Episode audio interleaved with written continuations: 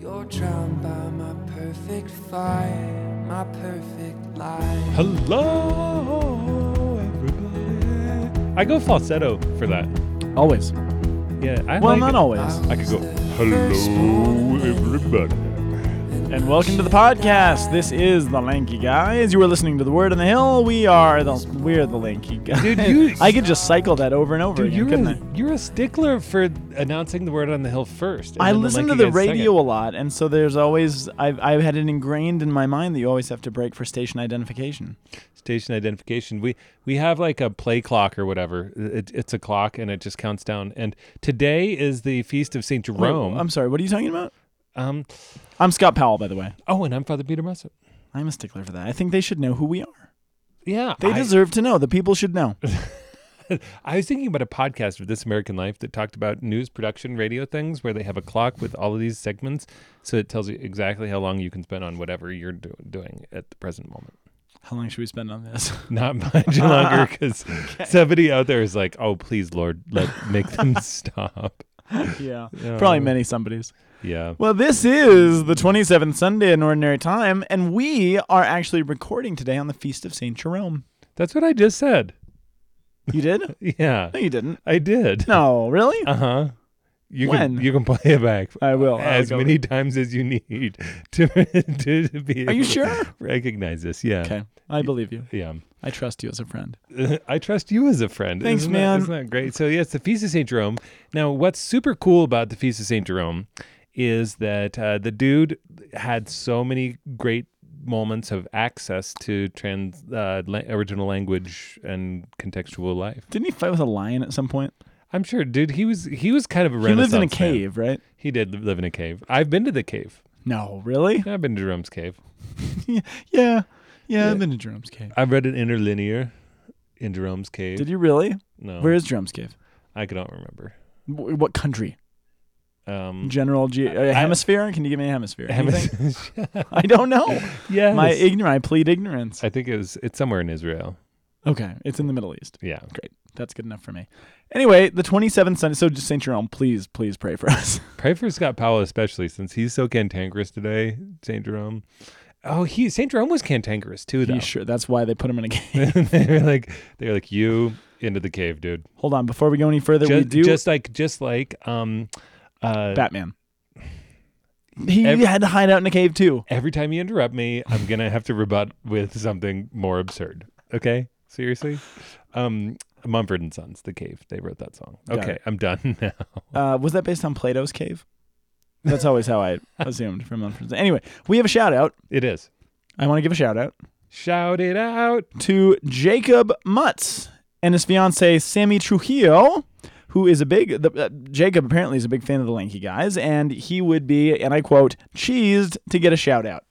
So this is uh, a great shout out from your sister Hannah, who is Hannah Mutz. She said in parentheses, pronounced like multiple dogs. Mutz, get it? So she's out in Steubenville, which is my alma mater, and your brother's alma mater, and everybody cool's alma mater. Yep. And uh, they're from Pueblo. So, dude, I, I had a track coach. I grew up in Boulder who always called it Pueblo. Do we got know, a track band down in Pueblo. Do you know, I it's not how you pronounce I it. like vacationing in Pueblo. Okay, tell me more. Um, they just had the Chili Festival last weekend. They did have the Chili Festival. I like vacationing there because they have a weird handmade, one-man-made castle not too far from there. Oh, yeah, the, the weird castle. They have the weird castle. Yeah. But they also have the world's longest mural walk. There is this, Do they really? Yeah, there's this mural walk that just goes for miles and miles and miles and miles and miles and miles and miles. It's really cool. Cool. And then they have this weird riverfront, and they've got really cheap bed and breakfasts, and they have lots of covered over graffiti, and that's like my favorite thing ever. And it's got like this slightly depressed downtown economy, which don't I have, enjoy a lot. Don't they have a new whitewater kayaking course on that river through downtown? I don't know. Somebody does. One of the cities. I used to be really into whitewater kayaking. I then think I it, lost some teeth, and I got trapped in a waterfall, so I stopped. That's a story for another day. You lost teeth? Yeah. Kayaking accident, baby. Wh- which one? Which ones are fake? You know, you know, here parts of these two. Oh, wow. Yeah. Dude. I was in over my head. Oh. I was, well, no, that didn't. I was I was kayaking with my good friend, who may or may not be listening, Scott Kowalik, And uh, Scott has, I think, been responsible for most of my major injuries, which were mainly following Scott to doing things that I am not skilled enough to do. Dude, I, so isn't anyway, it, isn't it fun to have friends sure that are is. like that? That yeah. are like, that, like you're like, and they give you, they always give you the confidence that you, that you can do it. He his was a mixture of giving me the confidence and feeling like I was an idiot if I didn't, mm. which is still confidence in a certain kind of way. it, it, it's it's bravado. It gives me some of the best memories and stories that I have. Do you know that? So I'm grateful for it. That's actually kind of how I feel with the podcast with you. Speaking of the twenty-seventh Sunday in Ordinary Time, you give me bravado oh, to enter good. into some seriously tumultuous waters and throw my little kayak in there, man. Well, here's some tumultuous waters this week. Our first reading is coming from the book of Genesis. In the beginning, Bereshith. Bereshith. In the beginning in Hebrew. Genesis two, chapter eighteen through twenty-four is our first reading. Then we get into a psalm, which is like a song, but it's spelled differently and pronounced very close. Psalm one twenty-eight, verses one through six, and chopped up as yeah, you need. That's fair enough. And uh, from verse five is where we get our response. And um, if you are reading it in a Hebrew way, then it's uh, Psalm one twenty-seven. But that's true. Most people are reading it in the one twenty-eight. Most people will just sit there in Mass and hear whatever they tell them. Yeah. Hear whatever the lector tells them. Uh, Hebrews, uh, our second reading is from the book of Hebrews, chapter two, verses two through nine. Did that sound like Alex Trebek at all?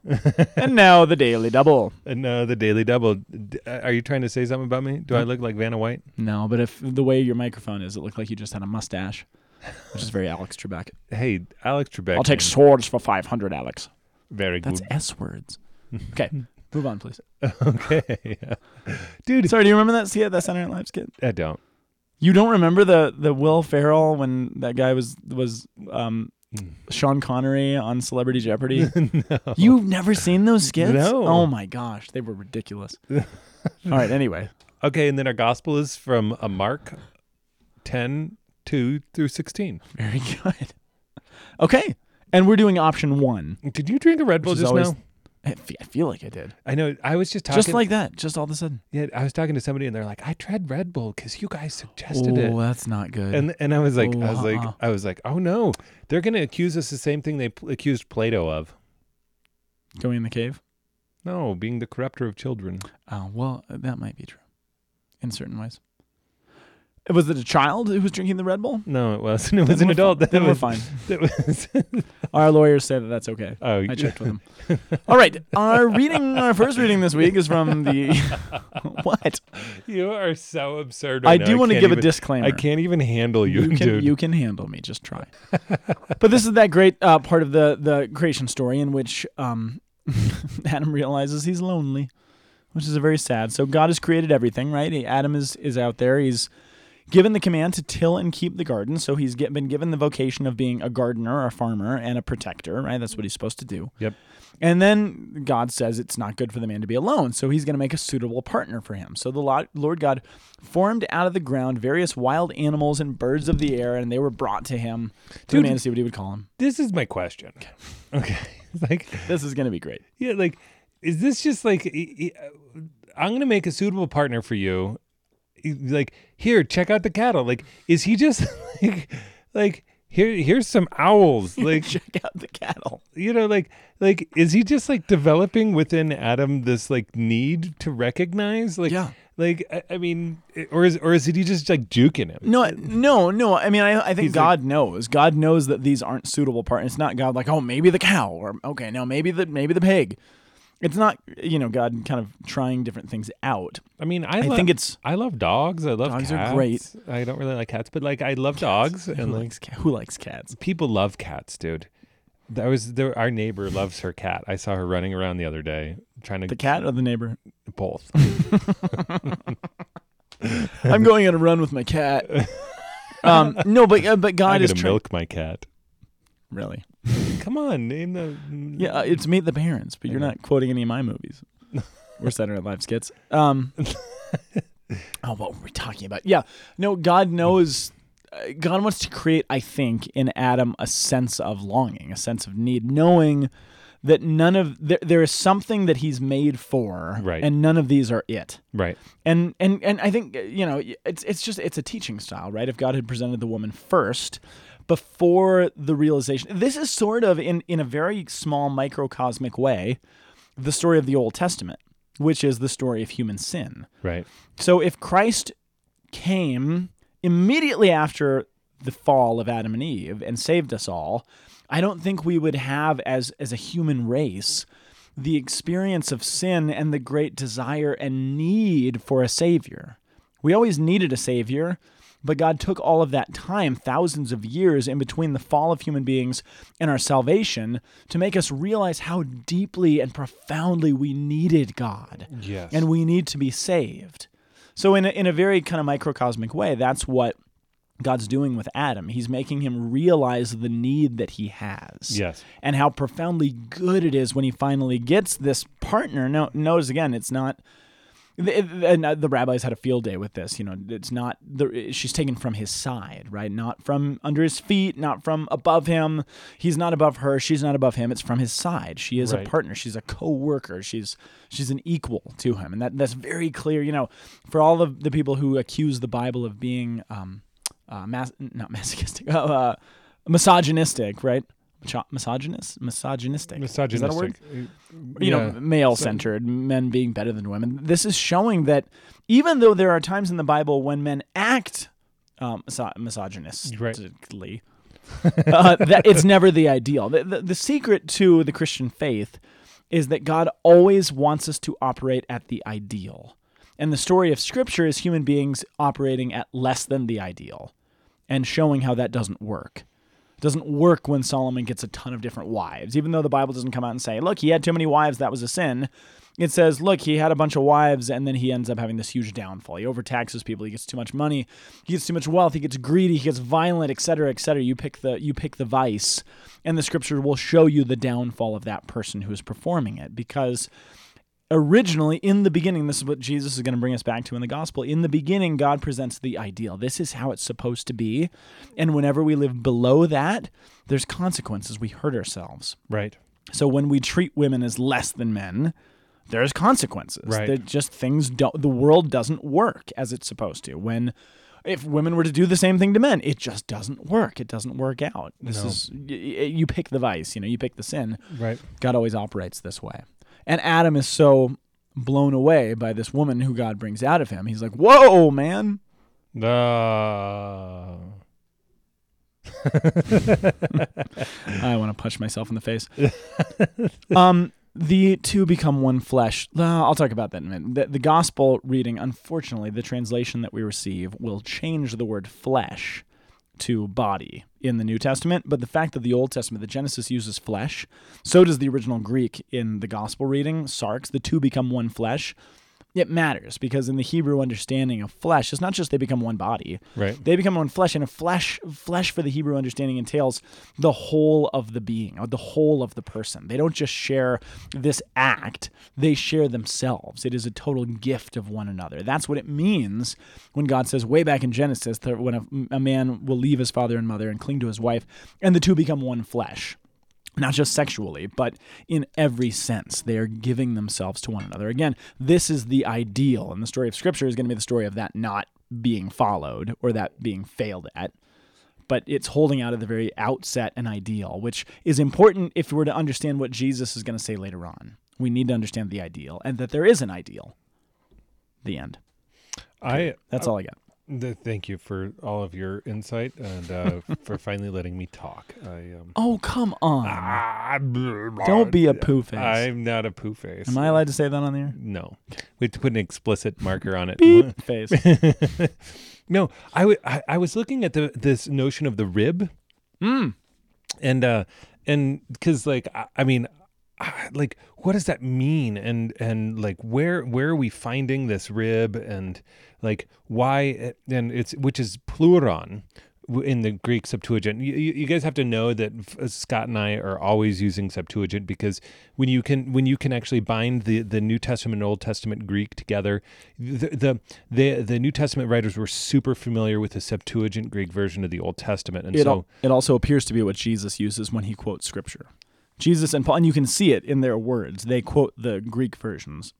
They quote the Septuagint, not. Um, the Hebrew versions. Which is so it's important for us. Yeah, so I, I always use the Septuagint. I go back into the Hebrew, but the Hebrew is very hard for me to actually grasp and understand. Yeah. It back it's backwards. Hebrew's a hard language. It's really hard, and e- even in transliterated mode, it's it's really difficult. But um, I was looking at at this uh, pluron, and the the only other time that you're actually finding in the Old Testament uh, pluron is uh, dealing with the tabernacle, really, and the temple. Really? That's yes. So so it's actually describing the sides of the tabernacle and the side of the temple. So you actually... Really? You, Ooh. Which is a really cool link for us being able to understand how... Um, I mean, th- just to ruin uh, all of the buildup is y- the side of Christ is pierced. Oh. No, I'm just kidding. And from the side of Christ, the church is born. And so you actually can see that even in the midst of this, that the temple... of the, you know, I mean, we call it the temple of the Holy Spirit, the body, but like it, it, this is a really kind of a cool way to start to begin to grasp how Christ is going to use this, even from the very beginning, to help us to understand what the nature of what we are doing right now is.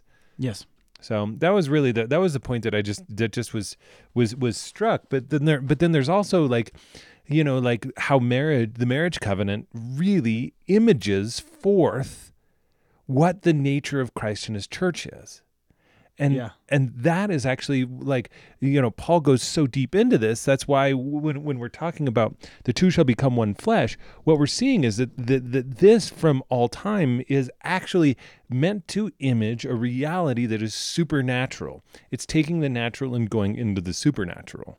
Well, it's cool, and, and Ter- Tertullian, one of the fathers of the church. Dude, I like Turtle Man. Oh, Turtle Boy. What's up, Turtle Man? Turtle Man, actually, Tertullian. Oh, he's going to make fun of me when I get to heaven, if I get to heaven. We're he, got a lot of that coming. He he said this, I mean, he said this exact same thing. He talked about how the sleep of Adam, the sleep, which I don't think you mentioned this part, the sleep of Adam foreshadows the death of Christ. And while he's sleeping, the woman is taken out of his side, just as, as Christ is dying, the church is taken out of his side. Oh, so yeah. Even the sleep part of it is is a part of the. Yeah, it's cool because part it, of the puzzle is actually it's it's two levels. What the Lord does is is he, he puts him into an ex an an exta- ecstatic state. Yeah, he puts him uh, into a trance. Yeah. It's, it's some people translate it trance, but it's like ecstasy. It's exterion right. Or whatever. It's nirvana. It's nirvana, and then he puts him into a deep sleep. So first he kind of like he gives him some nitrous, and then he passes out. And what comes out of Adam? Adam's side, Eve, who is, and what whose name is Ish, right? Or Ish, Ishash. Ishash? What, what does her name mean, though? I don't even know, man. It means the mother of all living. What comes out of the side of Christ? The church, which is our mother. Oh, the church is our mother. The church is our mother. Why so wasn't even seeing that? No, I know it's kind of cool. That again, Tertullian, Turtle, on this one, but it, that's it's a really cool connection. So you totally spilled the beans. Well, this, that's not directly related to our readings this week, but it's a really interesting insight. No, it's totally one hundred percent directed to no, our but readings it, but it's this not, week. But it, it just isn't, uh, yeah, yes. Because we're about to get into it. I just mean it's not, he doesn't, this isn't the, our gospel reading isn't when he talks about his side. Right. Being the church. It's not explicit, it's implicit. Right. Does that make sense? Yeah. That's what I meant. Okay. Yes, of course it's there. So that brings us to the psalm. And the psalm is kind of cool. So so may the Lord bless us all the days of our lives. And then it goes on. I, well, I, I just took a glance. I was like, okay, why this one? But it goes on. If you read it, blessed are you who fear the Lord, who walk in his ways, for you shall eat the fruit of your handiwork. Blessed shall you be and favored. Your wife will be like a fruitful vine in the recesses of your home, and your children like olive plants are on my ta- they're on your table. I tell my children they're like olive plants every night. And they... are always offended. Sorry, I wish I hadn't said that. No, well, because it didn't make any sense. Olive olive trees are evergreens. They're like they keep going and they're like wonderful, oh. And so they're like they're oh. always like in this beautiful fruitful state. Man, I spilled olive oil everywhere the other morning. I literally oh. dropped it on the pancake griddle, and it it just was everywhere. Olive oil is hard to clean up. Oh, so if your children are like. Olive oil trees, then it means they're hard to clean up after. Which That's is... my experience. So there's our connection point. No, but but this, so this this psalm really is all about um, the Lord blessing someone and the fruit of that blessing being this wonderful family, this ideal family. It's funny, you know, I was reading some commentaries on this, And you could read through the whole Old Testament and have kind of a negative view of marriage in a certain sense, right? Paul talks about how he doesn't really understand marriage. He he understands that it's a vocation from God. It's a gift. It's a charism. He's not called to it. You know, he's called to something else. Right. Jesus talks about not being married in heaven. You know, this won't be any anymore. And, you know, aside from a couple other references, it's just not much. But you can go back in the Old Testament, especially in the wisdom literature, talks about the richness of family life. And I was thinking about this. I was thinking about kind of the, the problem of this. There's two things I want to say about the psalm. First, the first thing I want to say, and where is it? The word that's actually used here. Aha, here it is, ponos. So when it says it's in this, this first stanza, you shall eat the fruit of your handiwork. Do you see that? In the first part of the psalm that we have, you can just say yes. Yes. You shall eat the fruit of your oh, handiwork. Fruit of the fruit of the labor of your hands. Yeah, yeah. Yeah, it's an interesting word. So the N A B says handiwork. Labor of your hands is better. Um, literally, it's labors. But um, the word that's actually used there, it's ponos, which is not... The, so N A B translates it for some reason as handiwork. You know, we've talked in other readings in this podcast about the idea of artistry and craftsmanship. You know, as a word for wisdom and that, that sort of thing. Ponos, yeah. But this one is different. Ponos literally means um, toilsome, painful labor. Yeah, this it's a very specific kind of labor. Work that involves much, much exertion or trouble. Hard what, loyal, hard what, labor. What does that remind you of? Um, What's the first place in the Bible where it talks about that? Birth or uh, Adam and Eve and the, at the curse. Adam's curse. Yeah. So here you have, in the very beginning of the Bible, this family being built. The family, it's through the family that sin comes into the world, right? Mm. It's through Eve being coerced, not trusting God, sharing that with her husband. The family unit, marriage, brings sin into the world. And God's going to use the family in a very real way to actually bring grace back into the world. He's going to come through a woman, through childbirth, through a family, through the Holy Family to come back into the world. It is the family that is the source of, in a certain sense, and the solution to the problem of sin. That's how God chooses to work and reconcile things. And so I think it's fascinating that through this hard Um, toilsome, painful labor, Adam, in other words, is going to see the fruit of that. He's going to see grace. He's going to see reconciliation. We'll see that in our families. And uh, so you have this idea in the Psalms of the fa- how do I articulate this? I'm not sure this is going to work or not. Well, but you yeah yeah keep going. Well, you have this idea, and this is where people get into so much trouble. And they got into trouble in the Old Testament. They get into trouble in the New Testament. We get into trouble when we read it. But you can almost read this and get the impression that, okay, if the Lord blesses me, that means everything's going to be great. And my wife is going to be wonderful. And my children are going to be well-behaved. And nobody's going to be fighting. Health and wealth. That's almost what this sounds like, isn't it? But it's not health and wealth. Because number one, the Lord blessing you, it says nothing about prosperity or success or anything else like that. It simply talks about the beauty and the goodness of our children, of our families. It doesn't say your kids are always going to obey you and listen to you. It doesn't say you're never going to fight with your spouse. It doesn't say that your life is going to look perfect and you're going to have a wonderful two-car garage and manicured shrubs and everything else. It doesn't say anything about that. It said the Lord will bless you, and your wife and your family will be beautiful. Doesn't mean they're not going to mess up. I mean, I you know, I look at my own family, and we have oh, so many problems, and my kids misbehave, and, you know, it's just family life is messy. And it's tempting to be like, well, I guess God's not blessing us then. But that's not what the scriptures say.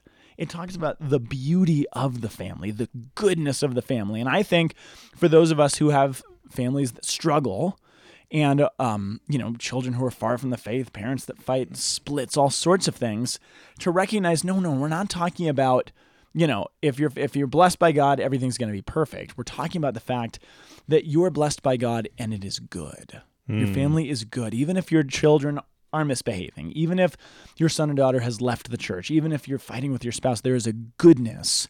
And what the Bible is always trying to do, this we said, what we said in the first reading, the Bible is always trying to call us back to the ideal. Right. And if you're in a marriage that you feel like there's struggles, or if you're seeing your kids doing all sorts of things, and you remember, no, wait a second, there is an ideal that I'm called to. You can bring yourself back and be like, I'm going to work toward that. And and I, I think we'd free ourselves from a lot of the divorce and, and, you know, failed marriages in our world if we remembered, no, it's possible to have this, because we fall into this into this default position of, well, I guess I'll, you know, this isn't going to work. There's no reconciliation here. There's no fixing this. I can't fix this relationship. I can't build this. So I'm, I'm going to throw in the towel, and to forget, no, there actually is an ideal. And we look around the world and we're like, well, geez, what is it, like seventy percent of people get divorced now, or sixty, some, some absurd number. It, it just can't work. It doesn't work. There's no good marriage. And the Bible's saying, no, there is. Even if less than one percent actually meet that criteria, the criteria still exists. There is the ideal, and you can do it with God's grace. Well, and I even look at the the, the words, your wife shall be like a fruitful vine within your house. What does a vine need? Water. It needs, a vine isn't its own support. Oh. A vine oh. is is is actually bound together. Well, and the children too. It's they're not structured. Olive trees. They're oh, olive plants. Well, I wonder what, if the word is branches though in, in Greek. I don't know. It's not. It actually like it, it specific. It specifically means individual plants, because there is a certain sense of autonomy that's being granted. Aha. Uh-huh. And and Thomas is very quick to point that out actually in his commentary on it. Aha. Uh-huh. Um, but he also points out that fact that that men men and women should actually need to be interreliant. Okay. Men are not intrinsically. Oh yeah, yeah, yeah. Men's yeah, yeah. are not, not intrinsically fruitful. Women are, and they right. are fruitful, and they need profoundly need each other, and that's right. where that, that fruitful vine is really beautiful. With, yeah. Interestingly enough, it's but this is this is the question too. I think that there's something. He, well, not the question. I think that there's something that points to the domestic church within this reality. Yeah. That that. Um, as we were talking about before, how the side of the temple and the tabernacle, that there's something sacred within this, what we're looking at, even within, there's there's something about this interiority of um, of a home that is sacred to God, mm. and that there is an there's a there's a fore, there's a foreviewing of Nazareth, mm. of labor being fruitful in happiness, even in the midst of poverty and struggle wow. and difficulty. Yeah. Um, but at the same time, that there's also looking back to saying, like, no, there's a corrective towards Adam and Eve, mm. like the, that that it's there's not lording over, but there's there's real labor and uh, dealing with the curse that has come from Adam and Eve. But yet there's still happiness in the midst of it. Yes, and fruitfulness and prosperity and your children's children and peace. Yeah. Wow. That's cool. Yeah. Which I, I oddly enough, I think is a good segue into the second reading. Talk to me about that. So Hebrews. So th- this is um, Hebrews, by the way, is a lot to do with coffee and how uh, Moses makes his coffee. Uh, Hebrews. It. I'm even getting sick of that joke, um, which is weird. That's no, the not, Hebrews. That's wow. I never thought this day would come. Sorry. Of course, it has been years that we've been using it. I said I'm getting sick of it. I didn't, I didn't say I'm there yet. And maybe I'm only sick of it when you say it. I'm only sick of you, really, but is what you're saying. oh, to no, me. I love you. I a, love you too, as a friend. Um, yeah. So the Hebrews, the Hebrews should probably be more properly read as a homily or a sermon. It calls itself a word of exhortation, okay. than properly speaking a letter. It's not quite a letter. It actually calls itself something something other than that. Um, I, I don't. There's been debate for so long over who wrote it. Is it sometimes it's it's you know. put in the category of Paul's epistles. Um, nobody, it's left anonymous. So this is one of those where the church is, is, we have some freedom to speculate and say, well, who did write it? I don't think Paul wrote it. There's a big school of thought that says Paul wrote it because it has Paul's theology in it. But I don't think he did, because it's written to the Hebrews. And one thing we know about Paul is that he wasn't the apostle to the Hebrew people. He wasn't the apostle to the Jews. He was the apostle to the Gentiles. And it doesn't seem to be fitting with Paul's own understanding of his vocation to write back to the Jewish people. His job is the Gentiles. So right. maybe it was Timothy or or you know one of his one of his followers that has Paul's thought. Right. But really what it's doing is this. It's this word of exhortation and encouragement to who? Well, to the Hebrews, to the Jewish people. So take a step back for a second. Just imagine this. Back in, it up, back it up. You're in the um, you know, the years after Jesus' ascension, right? You're in the decades following that. And you know, a lot of us have um you know, probably given up a lot and sacrificed much for the sake of our faith. You know, maybe we have family members who think we're crazy for taking our faith seriously or listening to a podcast like this on our drive when you could be doing something more interesting. Um, well, not that that exists. But, you, you know, I mean, we have yeah. some struggles. Imagine that you live in Jerusalem or in Judea in the years following, in the decades following Jesus' ascension? What is everybody in Jerusalem and Judea preparing for in the decades after Jesus' ascension? Everyone has their mind on one thing and pretty much one thing alone. I don't know. It's a war that's raging, that's brewing between them and Rome. Oh, Remember, yeah, everybody's yeah, yeah, yeah, preparing. Yeah. yeah, you know this. Everyone's preparing for conflict. Everybody's gathering their weaponry. They're doing it in Jesus' time. But in the decades after that, it's heating up big time, and it will break out in about sixty-six A D. There will be full-fledged war. Jerusalem will be obliterated, the temple destroyed, all sorts of stuff. But in the years prior to that, everybody's preparing. So imagine you are a Jewish person who's now a believer in Jesus, and you live in Jerusalem or in Judea, and everyone around you, your family, your spouse, your brothers, your sisters, your coworkers, maybe even your children, they're all getting ready for war against Rome, and they're preparing themselves. But you have been told pretty specifically by Jesus that when you see war coming and when you see the armies on the horizon, what are you supposed to do? Run. Run for the hills. Yeah. Now, in a culture in which, you know, there's, again, no separation between church and state, you're you're... defense of the Holy Land and the temple and everything else is your faith. That is your family roots. It's everything. Right. How do you think your neighbors and your friends and your family are going to look at you when they find out that when war breaks out and they're all going to sacrifice their lives, you're going to run for the mountains? You're a traitor. Yeah. I mean, can you imagine how hard that would be? And add on to that, you have this faith in which, look, you know, the apostles tell me that Jesus is my high priest, but I don't exactly know where, you know, again, we're talking about the years after the ascension. The Christian church is still working out what any of this means. They're like, okay, Jesus is my high priest, and I think he's in the Eucharist, but he's not actually here. He's in heaven, but he's here also. And, you know, I mean, it's just, it's we have confusion enough two thousand years later. Imagine you're the first ones to have to figure this stuff out. And you're like, man, it might, you know, I see high priest Caiaphas over there. I get that. I see the temple over there. I know Jesus says he's the temple, but I don't, I don't get that totally. You know, I get the Jewish faith, and maybe there's a lot of Christians who are just tempted to throw in the towel and be like, you know what? This makes more sense. I can't handle this. I can't handle the pressure.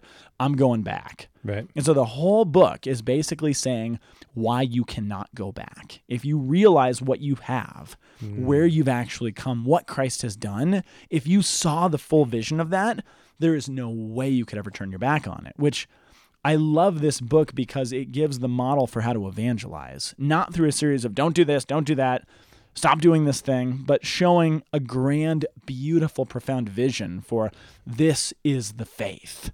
And if you see it in its truth, how would you ever want to leave it? Yeah. But we don't teach the faith that way. We talk about it in a series of negatives, right? Right. Instead of saying this is what we believe. And I think a lot fewer Catholics would leave the church if we did it that way. But needless to say, It's, he's trying to explain, so the author's trying to explain what Christ has done. He says, brothers and sisters, for a little while, he was made lower than the angels. God himself, for a little while, became lower than the angels, became one of us, a schmuck like me. And by the grace of God, that by the grace of God, he might what? What does it say? Don't look at me. Oh, it, it, he might taste. Sorry, I totally caught you off guard. It says, um, Uh, for that by the grace of God, he might taste death for everyone. Yes.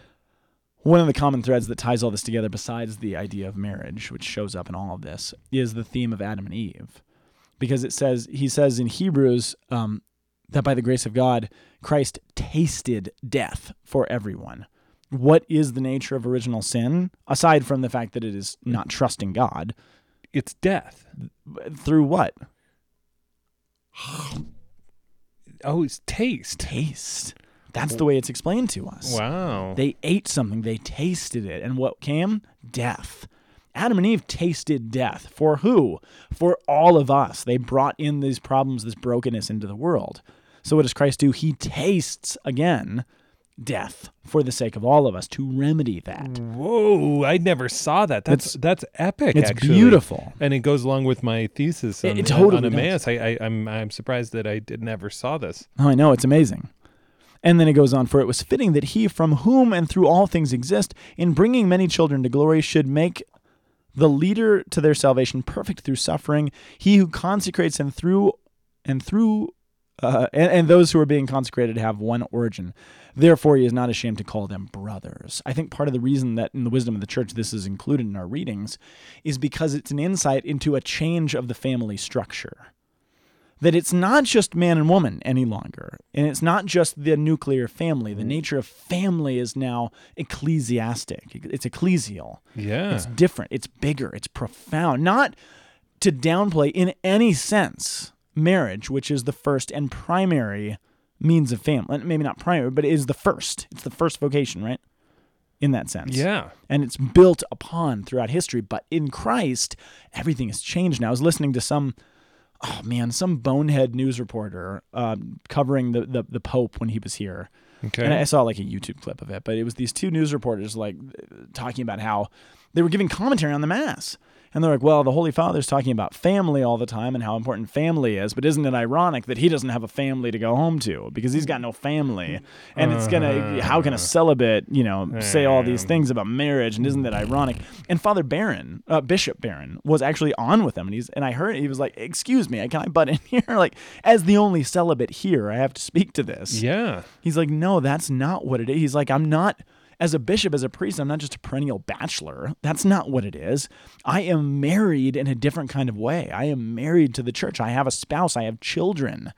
It's just a different kind of reality, a different way of seeing family, taking yeah. what we know of family and exploding it in this beautiful, grace-filled way.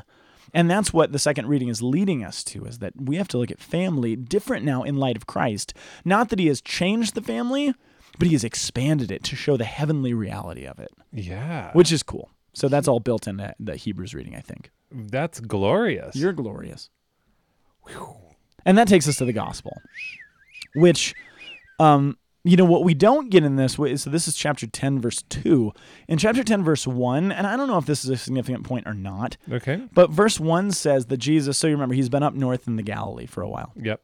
And it says here, he crosses the Jordan and he comes back into Judea. And I just wonder if, as he's about to basically bring his teachings back to the beginning of the story of salvation history, mm-hmm. that he crosses the Jordan right before he does it, which is always the marker of coming into a promised land, of a new beginning, of a new start. You know, all, all of this symbolism is embedded in the idea of crossing the Jordan, which he does, and we don't get that in our reading, but but he's just done it, so it's important. Now, um, so yeah, anyway, take that for what you will. It says, the Pharisees approached Jesus and they asked, is it lawful for a husband to divorce his wife? Now, why is that a strange question? I mean, um, because everybody knows the law. So, yes, it is. So the simple answer should be, yes. Yeah, that's what the law says. Yeah, but but, but the, there's something that's going on that is, they're trying to bait him. Well, why are they asking him that? I mean, if it's just a law that everybody knows... Why would they ask him this? I have a th- I have a theory. It's not my. Th- I think it's Mary Healy's theory, but okay. I think it's they've clearly heard him saying this elsewhere. Yes. Remember, Jesus has been traveling around a lot, preaching to a lot of people in a lot of places, having a lot of conversations. Surely he's said Don't call something. Me a Shirley. Uh, surely he said something provocative about Shirley. Come on now. He, probably he said something provocative about marriage and how divorce is not permitted somewhere. So people have probably heard about this. Yes. You know, it, it's the same. You know, Pope Francis has got the same stuff. You know, it, people are always like, well, he, did he say this? And did he say that? And what happened? You know, yep. the, the rumor mill is going on. And we have it now. They've got it then. Like, he said this about marriage. He's going to change this teaching. I mean, you know, all this stuff. And they're like, all right, so is it lawful or not? And he, which again, I just want our listeners to, to realize what a strange question that actually is, because the Deuteronomic law is clear. There shouldn't be any question whether it's lawful or not. The law says, yeah. Yeah, and I, so, I, I mean, I went through, and it's it, De- Deuterononomy is like, this, is, this is how you do it. But so what everyone's thinking is, this guy wants to change the laws. This guy's going to change the doctrine. He's going to ch- he's he's doing so. Like, what is he doing? Yeah. And they're skeptical and they're weirded out and they're freaked out and they're questioning him and testing him. And again, they they were testing him, and he said in reply, "Well, what did Moses command you?" And they're like, "Well, Moses permitted a husband to write a bill of divorce." Notice that. Well, we'll come back to that. There's so much I want to say about this and dismiss her. But Jesus told them, "Because of your hardness of heart, he wrote this commandment." For from the beginning of creation, God made them male and female, and then he quotes our first reading that, look, this is the way it's supposed to be. Those laws that we get in Deuteronomy and tons of them, Leviticus, all these things, they're all, you know, we've already talked about this on the podcast. Deuteronomy, the word literally means plan B, the second law. It's not the way things were supposed to be. Israel sinned by worshiping this golden calf, by doing all these things that they weren't supposed to do, by proving that they weren't capable yet of being the people God wanted them to. So God puts a bunch of fences around them. He gives some um, concessions, right? That's what a lot of those laws are. They're concessions, because Israel can't eat certain types of food because they're eaten by these other groups that God knows if they spend time with, they're going to become like them. Right. So you can't eat these foods. They can't talk to these people or interact with those people or contact dead things because they know, he knows if they do those things, they're going to fall into this great sin. Right. They're concessions. They're not the ideal, like we talked about in the first reading. God concedes that for a time, you're going to operate in less than the ideal. And Paul's thought on that is that God does that, again, so they feel the weight of how that doesn't work. This is not good that mm. we have all these laws. We should want the ideal. Yes. And again, you see the story of the Old Testament. It doesn't work. Right. They don't thrive. They don't become the people they're supposed to be until Christ comes and removes that law, right, the secondary law that was placed there, and brings them back to the ideal. But the reason that law was placed there, again, I think in Paul's mind, is so that they long for the ideal. Because we all know what is the best for us, and I think we all know when we're getting less than that. Yeah. And that's what Jesus is calling them back to. But he goes on. Well, yeah.